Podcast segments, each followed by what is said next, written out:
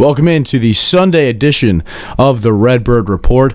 Joining you today is Vidette Sports Editor Nate Head and myself, Mike Mara. And Nate, we've got another Redbird football victory. And I'll tell you what, this team really has turned a corner since that Southern Illinois game. Yeah, I definitely would say so. Um, this is the definition of a, of a statement win. Um, going into Youngstown on their homecoming, they've kind of been slipping. And throughout this week, we kind of you know drew the parallels between Youngstown State and Illinois State in these past you know the past month, where both teams were kind of slipping, and then um, you know ISU used the homecoming you know game here normal to to kind of get them back on track. Um, Youngstown was probably thinking maybe the same, and you know Illinois State goes in there and you know utterly dominates them. You know, what else is there to say? I mean, and I'll tell you what, I mean, Youngstown's fighting for their life. I mean, it's literally the exact same situation that Illinois State was in when South Dakota came in.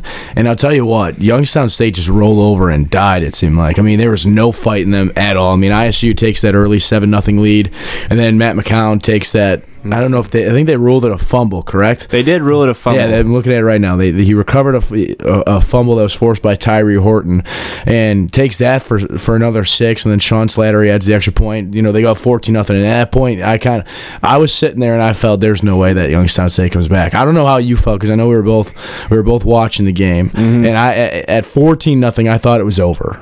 Right. Yeah, I'd never got the sense either that there was you know going to get some momentum going or anything. You know, there's no crowd. You know, no no life from the crowd, um, and it was just kind of demoralizing from for Youngstown State. One to you know be on the, the bad end of an early deficit, and also um, Illinois State offense was you know they weren't you know tricking anybody. They were just lining them up and running the ball right down their throat.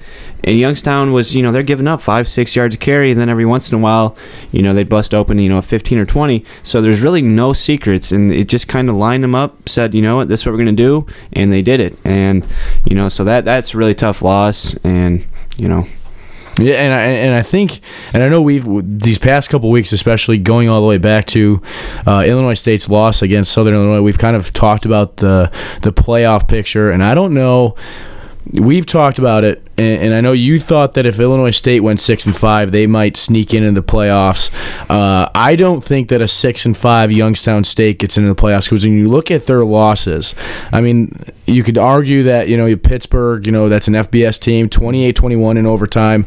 South or uh, North Dakota State, 27-24 again in overtime, mm. but then you look at this one, and they don't really have a quality win on, on their schedule. I don't think they have a quality win. I mean, you look at their you look at their non conference schedule, and they don't they didn't play anybody outside of Pittsburgh. I mean, they kind of rolled through that, and you know, uh, then you enter Valley play, and it's they've struggled. They only have one win, and I know that's it's one win you could talk about as, as maybe their only uh, resume boosting win on their schedule.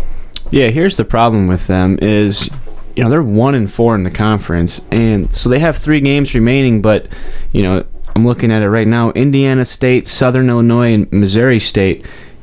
None of those wins jump off the page uh, on, on a you know on a daily basis. So, really, the best they could finish in the conference is three and four, and that would be six and five. But they don't they don't have the win over you know South Dakota that that Illinois State has, or you know they don't have the the win over Illinois State that um, you know so they're missing they're missing that key win yeah to reiterate your point they don't have the key win so i don't think their let me say it this way i don't think their six and five would sneak in but i think illinois state's would but and we can get to this later. I, I think Illinois State's going to finish better than six and five, but yeah. So they're, they're on. They're these are two teams going, you know, very different directions right now. Yeah, and I completely agree with you. I think an Illinois State six and five record gets them in.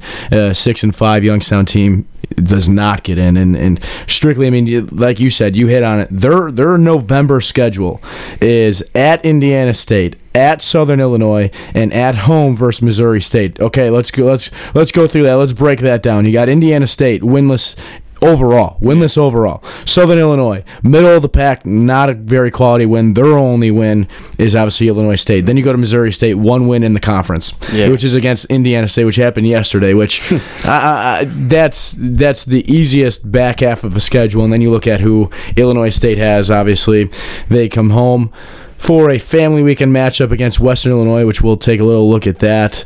Uh, and then they go to South Dakota State and they host North Dakota State. And I'll tell you what, two weeks ago we sat here and I thought there's no way that they squeak out two wins out of this back half of the schedule. Well, they already proved me wrong there and got two.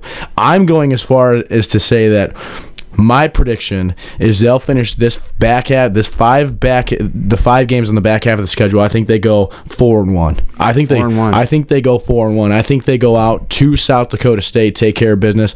They take care of business against Western Illinois.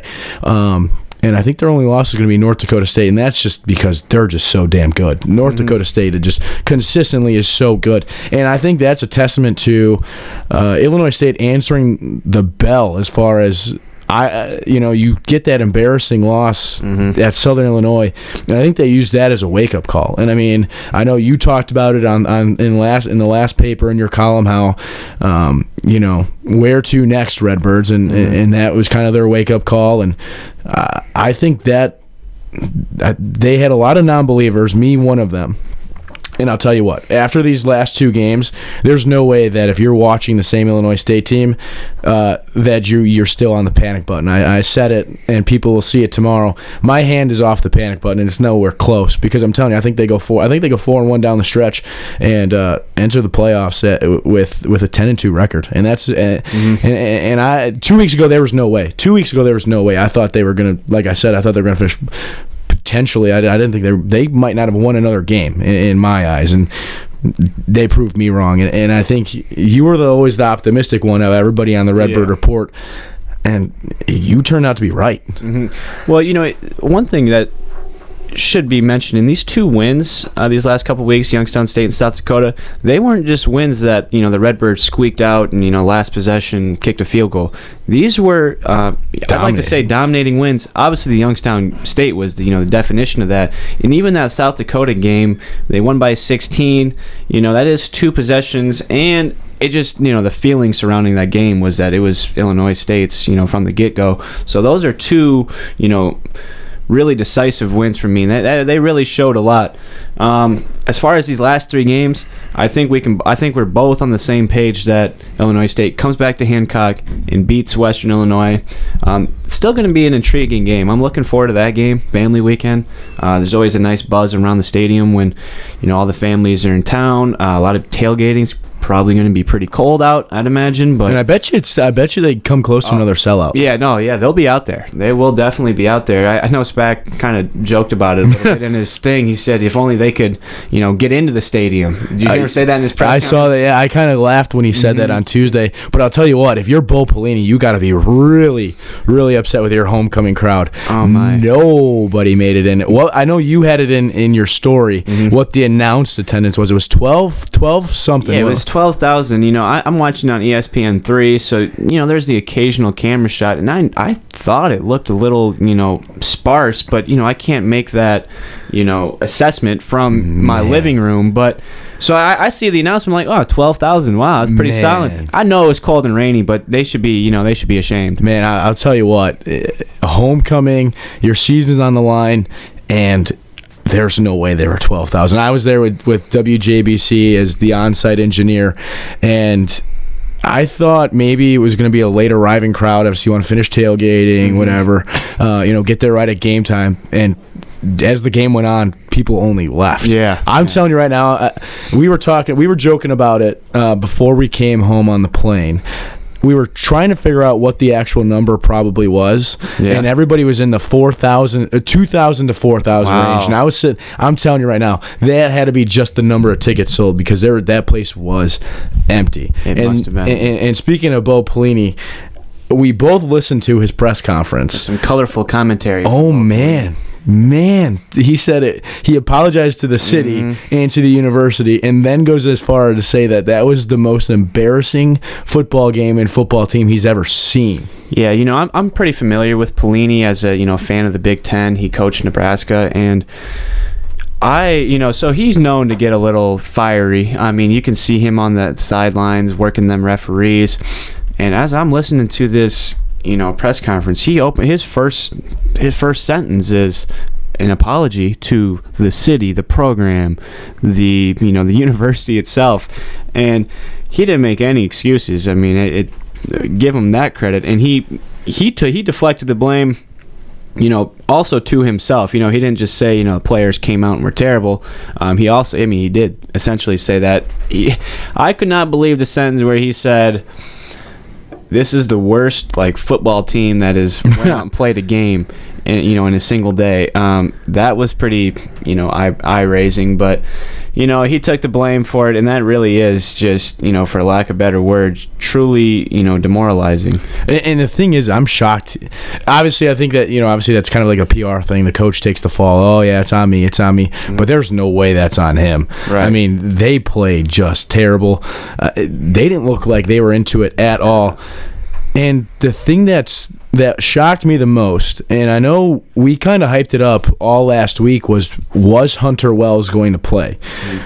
About 55 minutes before kickoff, right, you know, right about about an hour before kick, uh, you know, the Penguins were out on the field, and you've seen everybody running routes, you know, the quarterbacks throwing their passes, and yeah, I looked over at uh, Ted Schmidt and Dick Luedke, who were calling the game for for WJBC, and I said, "He's not." I said, "Wells isn't out there because they were doing stuff, you know, prepping for pregame and whatnot, so they weren't necessarily looking out out on the field." And I said, "He's he's not out there."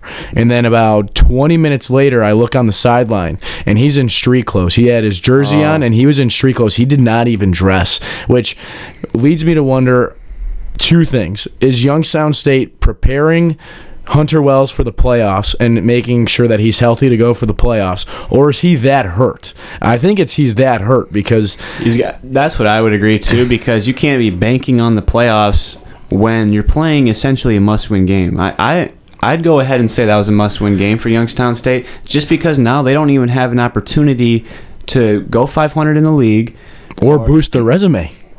Or actually, they will. They could go 500. They They, could. go They could four go and five. four, but they can't. Yeah, they can't add anything to the resume. Any of those wins, it could be 54 to zero, and I'm just like, oh, you know. All right, and this would have been a nice win to have if, if mm-hmm. you're a Youngstown State. I mean, I, Illinois State's, you know, we talked about it, you know, trying to think of like story ideas and they're the resurgent mm-hmm. Redbirds. I mean, that's that's like the way to put it right now. And I don't know what it is. I mean, you could look at the ground game. I think that's the biggest thing. And, Yeah, I was hit on- ask, what, what are you most interested in? the ground game. I, I'll tell you what, because they were non-exist, virtually non-existent at Northern Arizona and at Southern Illinois. And I'll tell you what, I mean, you look at the stats from yesterday, and both Markel Smith and James Robinson rushed for over 100 yards. The second game in a row that James Robinson has rushed for over 100 yards. Mm-hmm. Three And- touchdowns too. Three touchdowns, a new career high for him. Another career. I mean, mm-hmm. I'm telling you what, and, and we were talking about it. He's starting to look a lot like Marshaun Coprich. Yeah. Which, when you look back to who the last two team, the last two players to rush for over 100 yards in a game, it was Mar- Marshaun Coprich and Tre Roberson in 2015 uh, against Western Illinois in the playoffs. I mean, mm-hmm. This team is hitting their stride at the right moment, and I'll tell you what if you don't lose that game against Southern Illinois, mm. you're tied for first in the standings in the Missouri Valley standings right now with North Dakota State, which I mention it again. That can still be a title fight November 18th. Yeah. You you look at the standings That right could now. be a fun game. That'll be that. There could be a lot riding on that. Obviously, Illinois State's got two tasks in front of them that are that are still pretty tall. But you look at the standings. You got North Dakota State five and zero in the conference, eight and zero overall. Then you go South Dakota State four and one, seven and one overall. But in the standings right now, they're just placed in second because they have the better overall standing. Because there's that tiebreaker that Illinois State wins. Mm-hmm. So they're in sole possession of second place right now. Illinois State four and one, six and two overall. South Dakota State three and two, six and two overall, and then Northern Iowa coming out of I, I would say coming out of left field because they they spent the most time outside of the top twenty five, and that's I, I'm going to go as far as say that I uh, that thank God.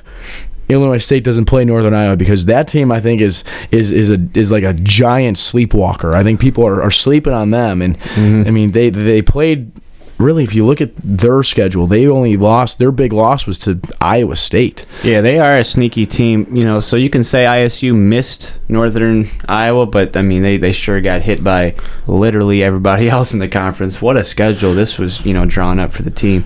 Um, just getting back to that rushing game, that was something that was also of interest to me, and it is something. You, I mean, how can you miss it? Um, did you kind of get the sense that Illinois State made it clear that they were going to run the ball, and they just said, "Here's our line, here, and then here's yours, and let's just see who can do better." That's what I saw. It seemed like they'd run it seven, seven, eight times in a row, just ramming it right through. I mean, what can you say about that offensive line? Uh, it's been a kind of a storyline this year. They're all young, and you know, with the exception of Dean Health on the line. But I mean, what do you what do you most you know see from the Redbird offense? Uh, the fact that, like you said, the offensive line pretty much said, "Let's strap it up and let's go toe to toe with your defensive line, and we're going to push you across the line of scrimmage and just ground and pound you." And that's the one thing that. I think Illinois State's done really, really well the last two weeks. Is they've run the ball very well and they've played really good defense. That's what a defense. That's that's what championship teams do. Is they're able to run the ball and play good defense.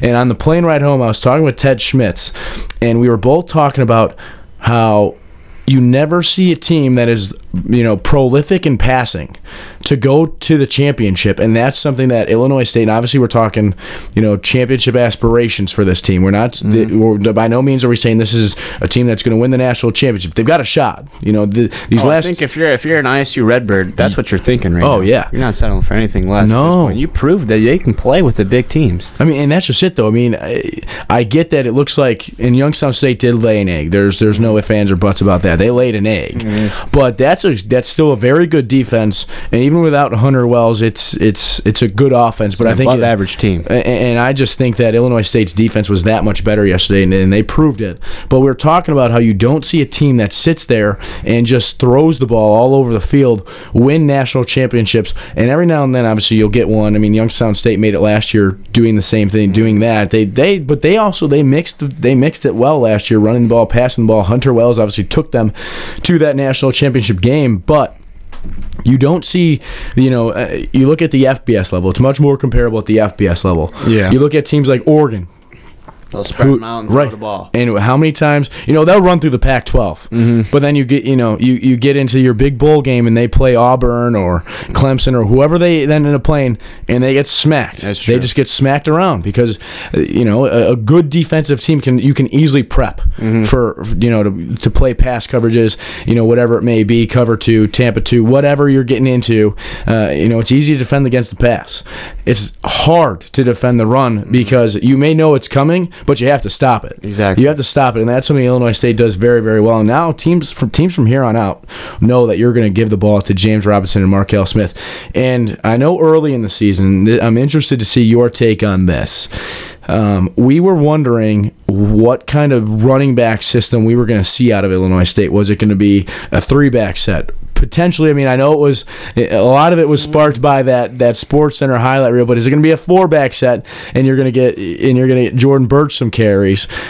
But you, you it's really turned into just Markel Smith and James Robinson and Lo- Robinson seems to be carrying a lot of that weight too so it's really turned into just a two-man backfield and you don't really you seen Artis Henderson yesterday for a little bit I mean he he got the snaps you know kind of in the garbage time if you will And Jordan and uh, will return the kicks. Yeah. too. And- So and- they do incorporate, you know, all four of the guys, but it has definitely turned into a two-man show in the running back. And why not? And why not stick with that? Those two are obviously, you know, gelling with the system and with the line, with each other. Uh, they always seem to be encouraging each other. You know, I, I look for like little things. You know, if Markel Smith busts a 20 yard run, you know, what's James Robinson doing? And he's, you know, clapping and, you know, excited for his teammate. And that's something that you always like to see. Um, you know, just switching gears to the ISU defense, you know, they they pitch a shutout and they did something that they've kind of been lacking um, so far this year, and that was to force a couple turnovers.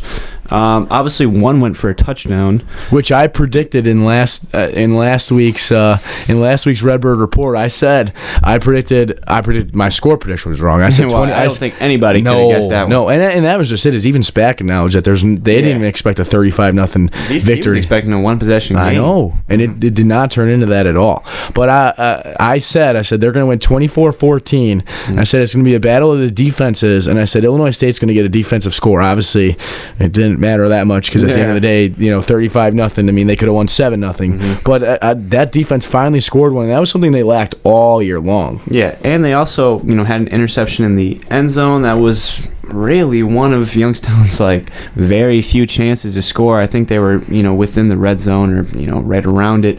Um, so it was really it was you know it was good to see that you know the defense could make plays because they've been great, you know, with the exception of a game or two, um, but they just haven't really been forcing those those turnovers. So that was good to see. Um, you know, they recorded five sacks, so just a really you know couldn't you couldn't ask for a better showing from the defense, and they are you know just about as as advertised as you could you know imagine so far this season. Yeah, and I'm telling you what, the the one person that kind of stood out to me yesterday, he didn't lead the team in tackles or anything, but Tyree Horton, he he's the one who strip sacked uh. Nathan Mays, and which Matt McCown ran back.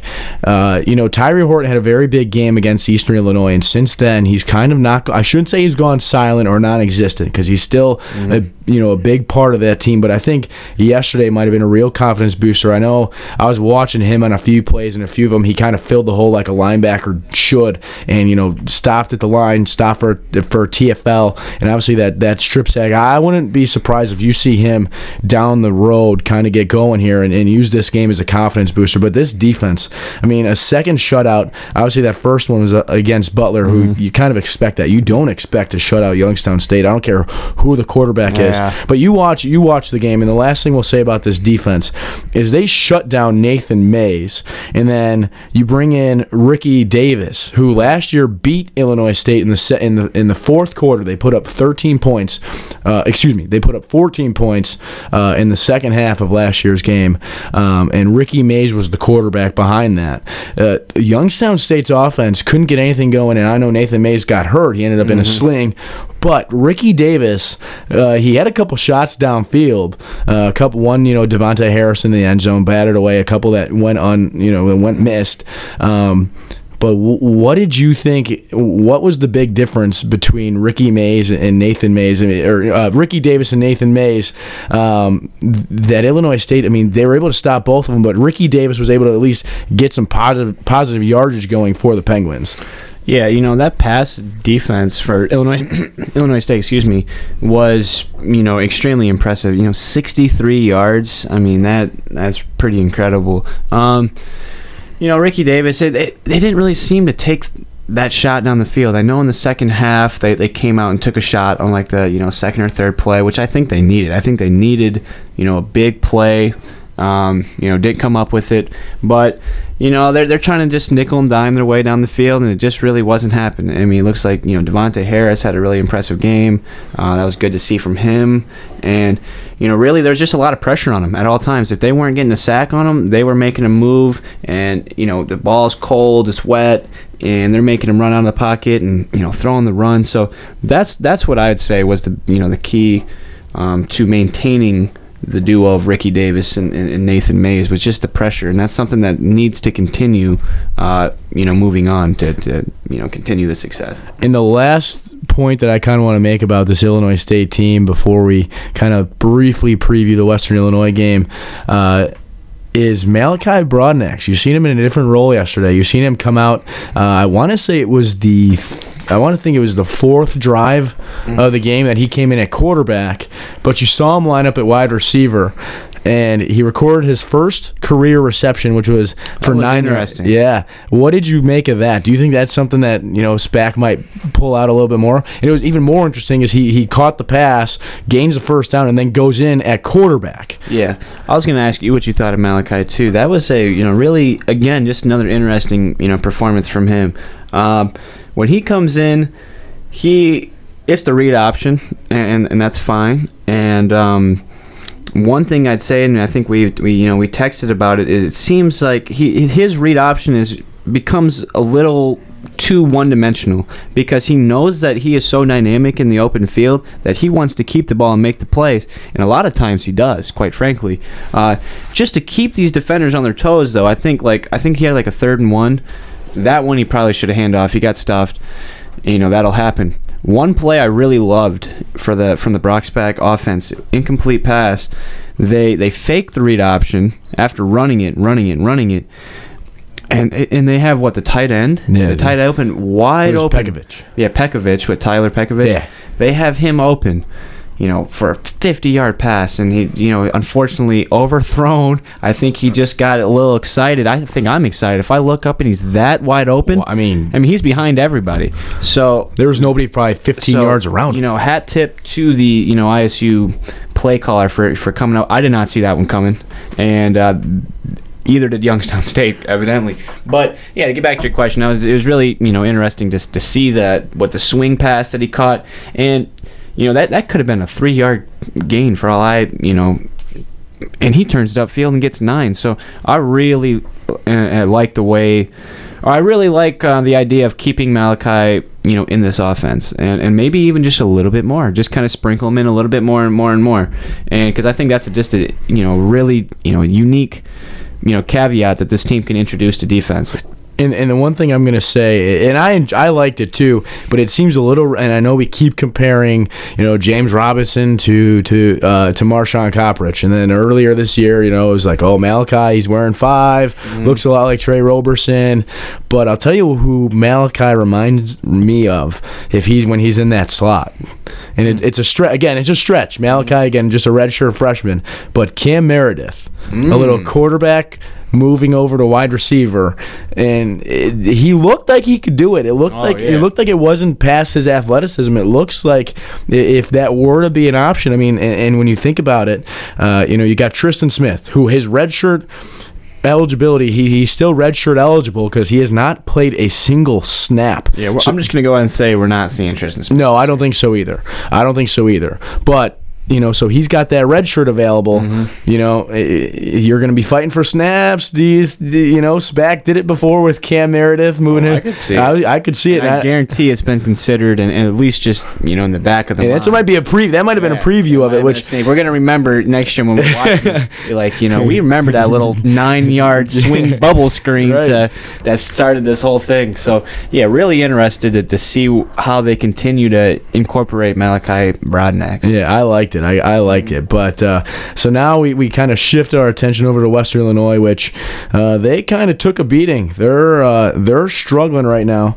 They've lost a few here in a row. Obviously, you know you lose one to North Dakota State, which I mean that that's just brutal. They had to go up to the Fargo Dome, and, and that is just absolutely. You don't expect many people to go out there and win in the Fargo Dome. Period. So you know that final there was actually it was tightly contested, 24-12, and then yesterday they took a beating, a beating. In, I want to say that game was close. What it, It was like home. 24-52 or something? yeah, it was 52-24, but it, I mean, I think at half it was within arm's length. At Yeah. least. I, I, remember. I can't remember exactly, but I remember looking back on it and be like, you know, this this game escalated. It was 24-17 at half. Mm-hmm. And then, you know, a big third quarter, 21 points oh, in the it. third quarter for South Dakota State.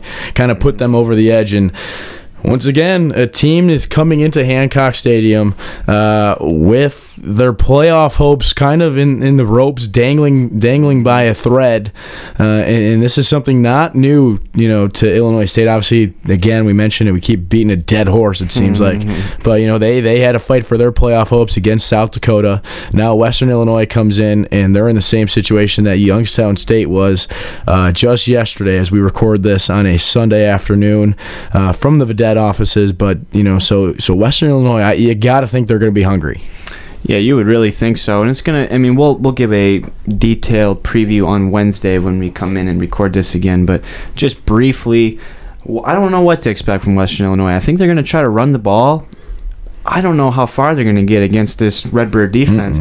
This Redbird defense is, you know, as strong as it is overall. They seem to really excel in, in rush defense. So I don't know. I think the key, um, you know, from the Western Illinois perspective is to try to get that run game established early and then, um, you know, kind of, you know, play action and, and just kind of open up other, you know, pages of the playbook.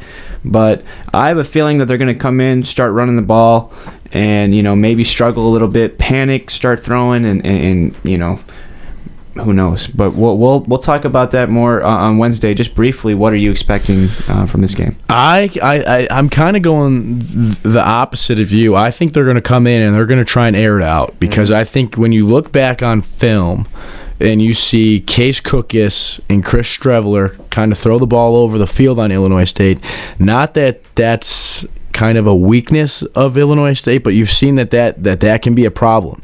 Um, and you got a passer who's el- who, who is good enough to do it and has the ability to do it in, in Sean McGuire. So I think they're going to come in and, and, start throwing the ball all over the yard um, and, and, and test the secondary of, of, Illinois State. And you know, I think it's going to be a good one. I think it's uh, I think it's going to be I think it's going to come down to I don't ex- again obviously we didn't expect the 35 nothing at Youngstown, but I, I think this one's going to be close. Um, and, and, again, Western Illinois is going to be fighting for their life, and so I expect to see some life out of them.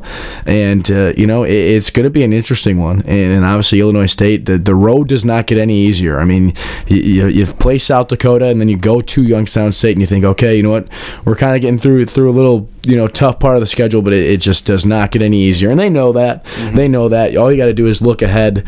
Um, but before we wrap up uh, here on this edition of the Redbird Report. Let's just take a look at the Week Nine scores in the Valley. Obviously, you have Illinois State 35, Youngstown State nothing. North Dakota State defeated Northern Iowa 30 to 14. South Dakota pummels Southern Illinois at uh, at in Vermillion, 42 to nothing. Missouri State picked up their first win of the season uh, in Missouri Valley Conference play. That is against Indiana State, 59 to 20. Indiana State just absolutely they're a bad team. That that's just as simple as you could put it. And then obviously Western Illinois was defeated by South Dakota State, 52-24. The next opponent for the Redbirds, those are the next two opponents for the Redbirds in South Dakota State and Western Illinois, and it's going to be a tough tough one. But right now, before we close up, Nate, we saw the Redbird soccer team, uh, their season come to a close, uh, a one nothing defeat uh, at UNI. That's the second time they've been defeated one nothing at UNI, and uh, just kind of your thoughts on the season. Well, you know, let's just say uh, it was a very you know fitting loss. You know, for them to lose one to zero, it just seems like that was just the tail of the season that they just could not score. They I got mean, shut out a simple lot. as that, and it's not like you know in their losses. It's not like they were losing 3-0, 2 You know, not even really 2-0. They were they were losing 1-0 games, and you know those are the difference in the season. And you know, it's just it's disappointing. I mean, I, I, don't know how else to phrase it. Uh, definitely a disappointment for a team that was, you know, preseason favorites in the conference to to under arguably squeak into the tournament. What are they? The, the five? They were the five. So uh, and know. you know to just kind of get blanked, uh, you know, in the first round and just kind of bow out without much of a, you know, I mean, you know, they they obviously you know fought hard or whatever, but to not put up a goal, it just seems like that was just the story of the season. Uh, tough way for you know Brad Silvy's first year at the helm to go, but uh, you know what can you do? Yeah, yeah. The Brad Silvy era, you know, got off to a rocky start. You know, seemed like they were going to turn a corner.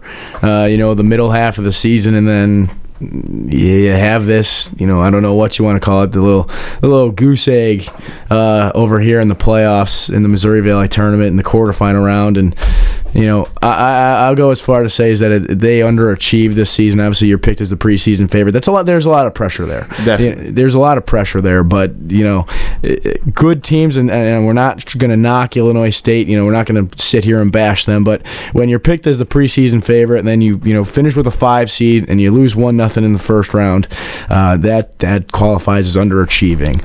Um, so you know that the first year of Brad Silvy's career is uh, as the head coach, I should say his his first year as a head coach, uh, you know, is one that you learn from, and uh, you hate to see the season end like that, but it is that that's it is what it is now. You know, you can only learn from and go from here, um, and we'll see. Obviously, we'll see Brad Sylvie next year, and mm-hmm. there's gonna be new girls. Obviously, they continue to do well on the recruiting trail, uh, but for now, we put an end to the Redbird soccer season in 2017. We'll be back on Wednesday with a full preview against uh, for Illinois State against Western Illinois at Hancock Stadium Family Weekend. Nate and I will be out there at the game, covering the game for you guys, bringing you all the live tweets, game story, feature story, everything coming at you guys. Uh, another big game on the schedule for Brock Spack's group. Uh, but for now, we're going to put an end to this one. For Nate Head, I'm Michael Mara. Please pick up a edition of the Vidette tomorrow, nearest you. Read online all you got. Big action packed Vidette for you. Obviously, we didn't even hit on it very very much, but you uh, the Illinois State volleyball team defeats UNI an upset. Number 25, UNI came into Redbird Arena and got beaten five sets. The first time Illinois State has done that since 2003. 14 years since they've done that, so you can read all about that tomorrow. But again, thank you for listening, and we'll talk to you on Wednesday afternoon.